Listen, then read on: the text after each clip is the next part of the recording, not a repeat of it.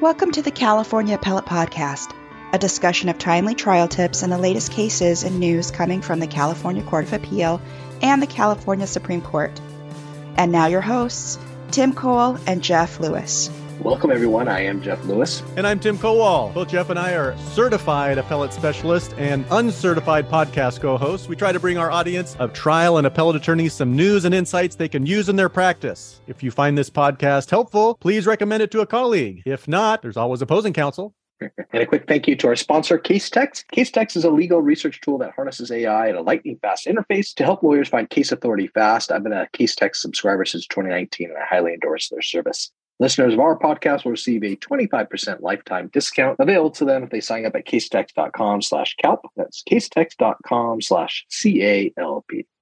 All right, Jeff, it's time for Cases and Tidbits episode. You know, we do so many episodes with guests with interesting perspectives, but all the time there are new cases coming down the pike. We like to cover those that have interesting, talk about interesting procedural quirks that trial attorneys and appellate attorneys need to know about, need a bookmark for their file. Okay, so the first up, I want to talk about Bader versus Johnson and Johnson. This is one of those mesothelioma cases. This involves an issue of expert, you know, dealing with expert witnesses, expert opinions. Everyone knows about the Sargon opinion now that you can exclude expert opinions if they're speculative, citing the Supreme Court Sargon opinion. But that's not the only objection to be thinking about when you have opinions who have out there theories. So if you're preparing for an expert witness at trial, you'll want to know about Sargon, as we talked about. Sanchez, you can't use case specific hearsay through an expert. And so these are kind of the go to objections, but don't forget about the 1970, was it 1976 opinion in Kelly, so here's here's what happened in this uh, Bader versus Johnson and Johnson case. It was a talcum powder manufacturer where the defendants they raised Sargon to the plaint one of the plaintiff's expert witnesses. The plaintiff wound up recovering a 12 million dollar verdict based in part on this expert's novel opinion that fibrous talc causes cancer. The defendants had argued that the broader consensus of experts did not agree with the plaintiff's expert. This was this was too novel a theory was outside of the of the consensus of science. So the defendants objected on the basis of Sargon. Sargon Enterprises versus University of Southern California. That's the 2012 Supreme Court, California Supreme Court opinion. But that was the wrong objection the Court of Appeal held. The court noted that Sargon does not speak to whether a theory has achieved a consensus in the field sufficient to render it generally accepted. So, if the defendants had wanted to object that the expert's opinion was a novel theory and not generally accepted in the scientific community, their motion to exclude did not challenge his testimony based on Kelly and its progeny. So, that, that was People versus Kelly. We'll put that case in the show notes. So the upshot is if you've got objections to an out there theory by an expert witness, don't stop at Sargon. Sargon's not a substitute for objections to novel and not generally accepted scientific theories. So make sure People versus Kelly is in your expert witness toolkit.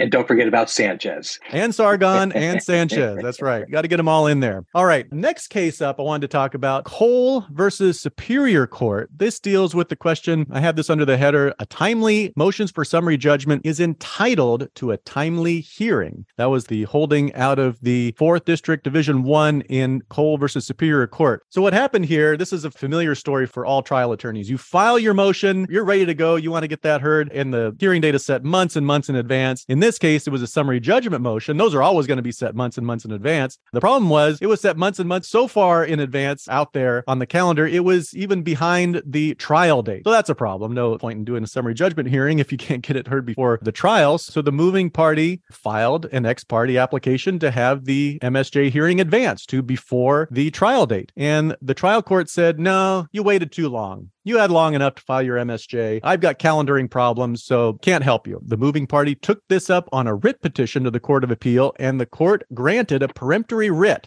and said, What a gutsy court- writ, huh, Tim? Isn't that a gutsy move filing a writ on this? It is because yeah. you're probably going to lose. And then even if you win, as the petitioner did here, you've got to go back to a trial judge who's probably not, you're probably not that trial judge's favorite person yeah. anymore. But the Court of Appeal published its opinion granting the peremptory writ. Court held that the trial court's calendaring issues are not a basis on which the trial court can refuse to hear a timely filed summary judgment motion. The court published the decision, quote, to provide guidance on the deadline for filing a summary judgment motion that is served electronically. There was an interesting issue about it was served you know almost exactly 107 days so it's uh, you know 75 days notice plus 30 days before the trial date so that's 105 days and it was served 107 days it was uh, served electronically so you got the it had to be served two court days ahead of that and it was served right on the dot not yeah. not a day too soon so you entitled or summarize this case as a timely MSJ is entitled to a timely hearing. I would summarize it as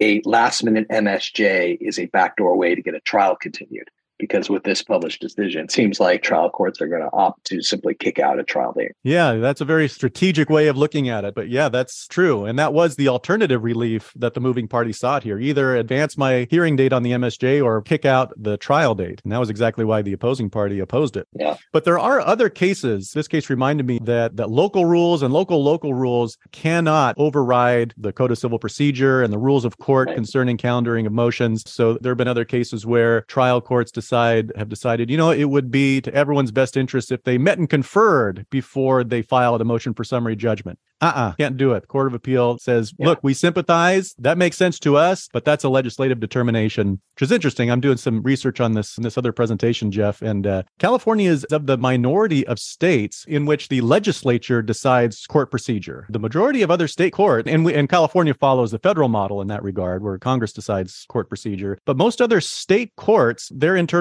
rules are governed by the judiciary branch itself that was interesting yeah Maybe I'll maybe we'll talk about that more in the future. All right. And the last case that I wanted to talk about before we get to your three zingers, Jeff, I filed this under the heading Vexatious Litigant Determination is Appealable. And we had covered a case a few months ago where the opposite was true. But here's what happened in the published opinion in Blizzard Energy versus Schaefer's. And, you know, I, would like to think that our listeners are probably not a lot of vexatious litigants, but I always find these issues interesting about, you know, how the court decides what is appealable and what's not. So what happened is that a frivolous cross complaint, the holding is that a frivolous cross complaint counts toward the five frivolous lawsuits that an impro litigant may file before being deemed a vexatious litigant. So the trial court had refused to declare Schaefer as a vexatious litigant because one of his lawsuits was a cross complaint, and the trial court thought, well, does that does a cross complaint count as a lawsuit? I don't think so. so no, it's not one of you, you haven't filed five frivolous lawsuits, so you're not a vexatious litigant. And Blizzard Energy challenged that. And the Court of Appeal agreed that, yeah, frivolous cross complaint counts as one of your five. But how did Blizzard convince the court to grant review of that order? because the court wound up parting ways with the first district opinion from earlier back in 2022 where the second district here held that an order declaring a person to be a vexatious litigant is the equivalent of an injunction and remember under code of civil procedure 904.1 the appealability statute orders granting or denying injunctions are appealable orders so that was the angle that blizzard energy pursued here that well a vexatious litigant determination is not among the appealable orders but it's kind of like an injunction order where it's telling when you declare a litigant a vex, vexatious litigant, you're saying you can no longer, you may not file any more lawsuits. That's like an injunction. And this here was was an order denying an injunction. So it's appealable. Yeah.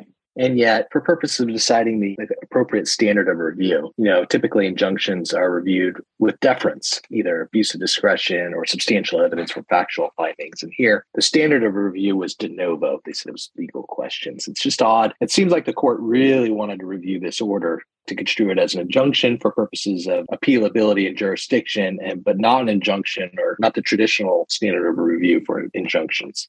Yeah, yeah, you know, and, and the case we had talked about last year, this same argument was raised, and that was an order finding that that the litigant was vexatious, and mm. so the, the vexatious litigant appealed that and said, "Hey, I'm not vexatious. I want review of this order, and it's like an injunction. So, Court of Appeal, you should review my direct appeal as an order reviewing an injunction." And the court said, "Nah, it's not an injunction. It's not reviewable at all. So you're hosed. And I, if you remember, Jeff, I, I, disagreed with that ruling last time around. I thought that it should have been re- reviewable as an injunction. At least the appellant had cited, you know, a precedential authority or published authority on that point that held that a vexatious litigant determination is like an injunction for purposes of appealability. But now looking at it again, I, am not so sure. Orders orders that restrict or require actions in the real world injunctions, uh, telling someone to to unlock the doors to a business partner or Right. get, uh, hand the passwords over, give access to the bank account, that sort of thing. Those are different from orders that restrict or require actions in court world. Orders requiring a corporation to pay dividends, that's an injunction, and so it's appealable. Orders requiring a corporation to produce documents in response to discovery,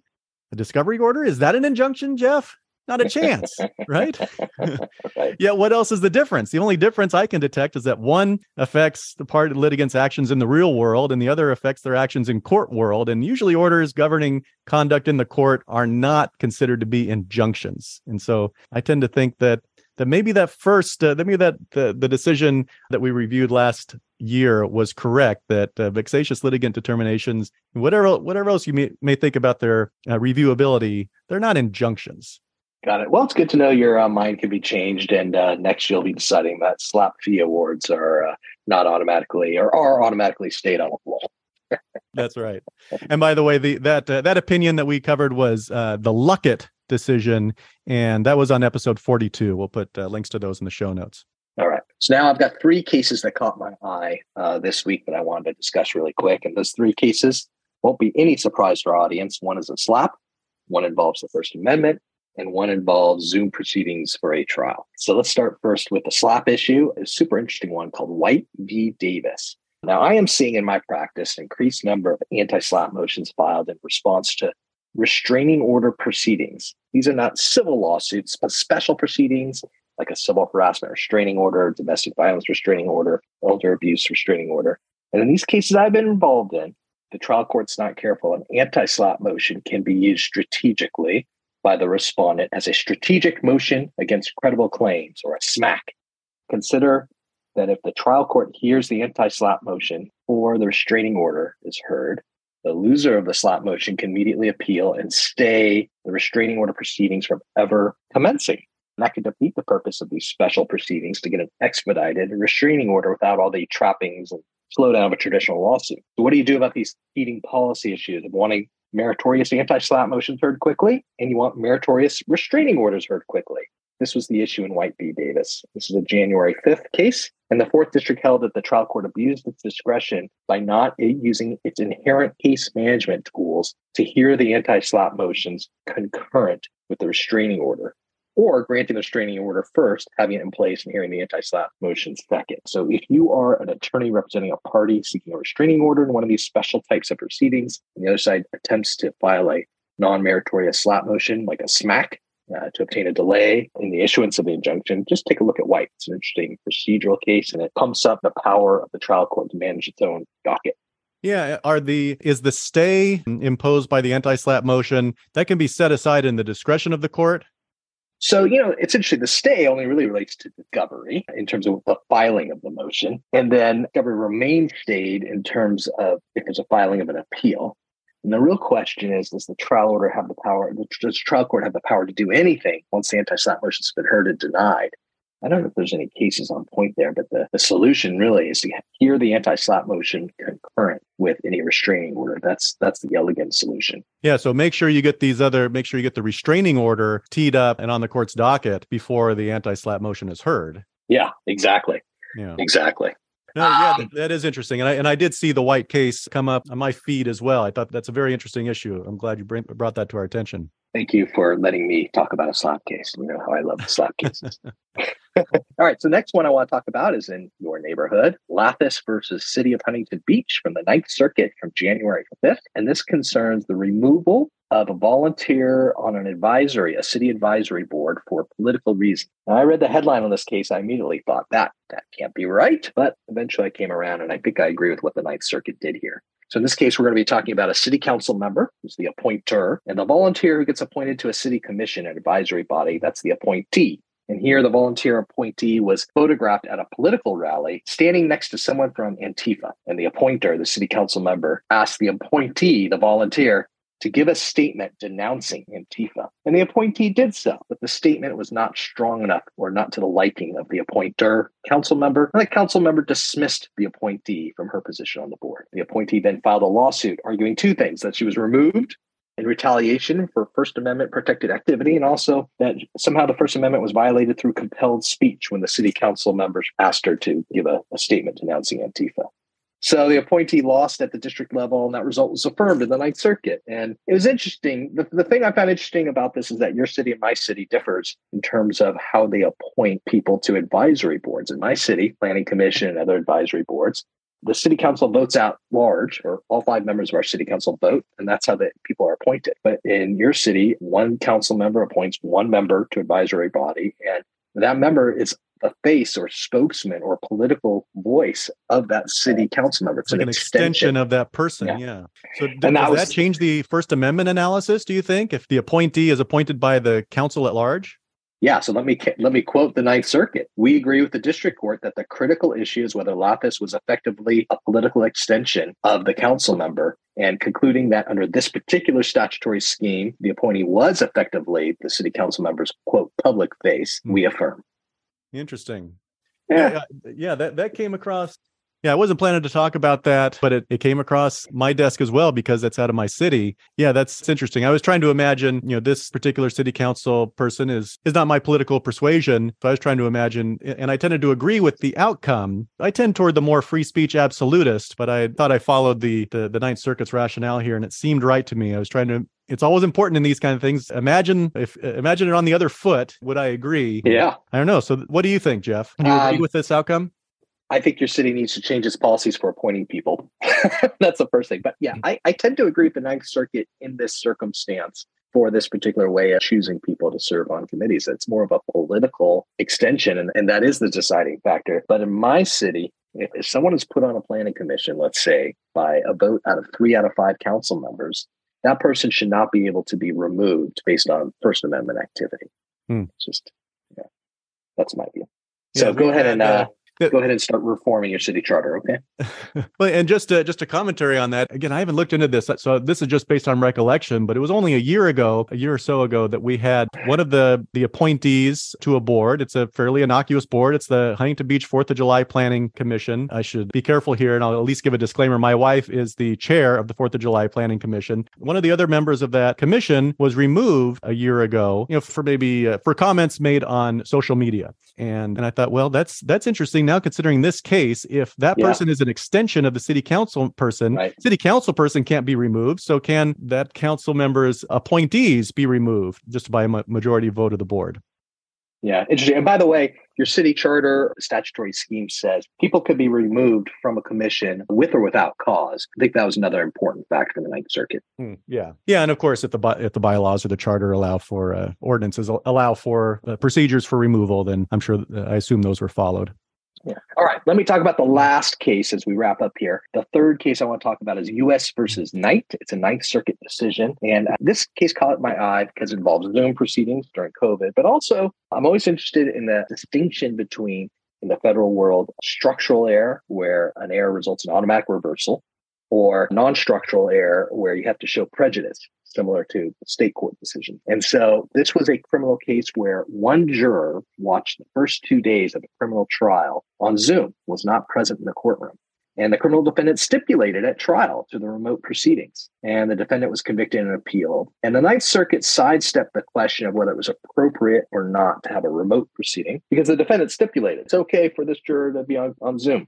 So the question in the case was assuming it was error to allow a juror to participate remotely, is that error structural or not? And the Ninth Circuit looked at it and said, I thought in kind of a thin down, weak analysis, the Ninth Circuit said, this is not the kind of error that results in, commonly results in prejudice and and so they decided that in the absence of a specific showing in a specific showing of prejudice this is the kind of error that is waivable. So when a defendant criminal defendant waives the right to have all the jurors present in the courtroom for proceedings they can't then in an appeal argue they didn't it was so such an important constitutional right they didn't have the ability to waive it yeah remind me jeff i remember skimming this very quickly i recall that the court had listed some other other types of structural issues that were not waivable do you recall examples of the kinds that are not waivable Exactly. You know, um, the right to an attorney, I think, was one of them. I think the right to confront witnesses was another. I mean, they're the big ones that we learned about in law school. Yeah. So this was this was not a waivable one. I don't know what the standard is for deciding what what is a waivable, yeah. you know, a structural issue and what's not. Yeah, I think this one was based on the record before it. There wasn't a whole lot of evidence that how this juror's experience in jury proceedings was different than the in person jurors. And on that basis, the court didn't have a lot of ammunition to work with in terms of concluding that this is the kind of error that should be structural. Yeah if it is structural, you know, those are that's a determination that it defies review for harmlessness. And so it's basically just up to the judge's imagination. Is this the sort of thing? So, and if if a jury had been excused for the entire trial, not excused, but uh, allowed to observe the trial remotely for the entirety of the trial, rather than I think it was just two days here. Yeah. Would that be a structural, or what if the entire jury was permitted right. to observe remotely rather than in person? That seems yeah. like it would be structural. Yeah, yeah, I think the fact that the defendant stipulated here and the fact that it was only two days, not the entire trial, means maybe this won't be the final word on the subject of whether these are structural or not, but the record here wasn't sufficient for the Ninth Circuit to make any new rules on this. Yeah, not not the best case to launch off a new finding of a structural error Okay. No, yeah, great. Uh, those are three great cases, Jeff. Now, do we have a couple of tidbits you want to share with the audience? I have one. I was actually interviewed earlier this week. It involves about this case back east. There's a big law firm, the Proskauer Law Firm. Imagine Tim used to be a computer guy in a prior life. Yeah. Imagine you're the head of IT at a big law firm, and the COO, number two guy at the law firm, comes to you and says, "Hey, I've got this thumb drive. I want to put stuff on this thumb drive. IT guy, would you please disable the security parameters that usually prevent removable storage devices from being used in this way. And the IT guy says, why? And this law firm officer, the number two man, says, ah, an outside vendor needs it. So the IT does it. The IT guy does it, removes the security. The COO of the law firm downloads all of the firm's data regarding partner compensation, practice groups, and productivity of clients and practice areas not client data, but productivity of the firm. And turns out this COO then uh, decided to delete a thousand emails involving him in violation of a litigation hold that had been placed on the computer and gave notice that he was quitting. And he fired off an email to somebody saying, Boy, my employer is not going to be happy when they learn who I'm going to work for. so, under those facts, the law firm back east filed a lawsuit got a restraining order, temporary restraining order, preventing him from using that thumb drive or sharing these files in order to show cause, explain himself to the court as to what he did and why he did it. And I think today or yesterday, he filed his response saying, Oh, you know, I was getting ready to go on vacation and, you know, everybody likes to work on vacation. So I downloaded those files so I could work over my vacation. I don't think the judge has ruled yet on the preliminary injunction. It's just ruled on the restraining order, but that's where it is. And I, I bring this case up because it's an interesting security issue for big firms and little firms in terms of how they secure their data and how it's usually good to have a check so that not just one person can access key sensitive data like that. Mm. Yeah, yeah, no kidding. That's that's a scary story. The COO said that I was just taking the thumb drive to work remotely, but did he explain also why he de- uh, simultaneously deleted thousands of those emails? Oh, you uh, know, uh, yeah, when you go on vacation, you always, you know, delete a thousand emails before you go. When there's a litigation hold because of pending litigation about those emails, yeah, I, I don't know that he's explained that one. Yeah. No, that is a good cautionary tale for for having good internal procedures. And yeah, like you said, having like a two-step check, you know, advising your IT people, you know, don't just take it on the authority of one person to uh, to override important security cons- parameters. Yeah. That's the only tidbit I had this week. You have anything? No, no. I think we can uh, we can wrap it up for this week. So let's thank our sponsor once again, Case Text, for sponsoring the podcast. Each week, when we include links to all the great cases we talk about, we use Case Text for our case database. And listeners of the podcast can find a twenty five percent discount available to them if they sign up to Case Text at casetext.com slash calp. That's casetext.com slash C A L P. And if you have suggestions for future episodes or an explanation of why someone would delete a thousand emails, please email us at info at calpodcast.com. And in our upcoming episodes, look for tips on how to lay the groundwork for appeal when preparing for trial. All right, see you next time. You have just listened to the California Appellate Podcast, a discussion of timely trial tips and the latest cases and news coming from the California Court of Appeal and the California Supreme Court. For more information about the cases discussed in today's episode, our hosts, and other episodes, visit the California Appellate Law Podcast website at calpodcast.com. That's calpodcast.com. Thanks to Jonathan Caro for our intro music. Thank you for listening, and please join us again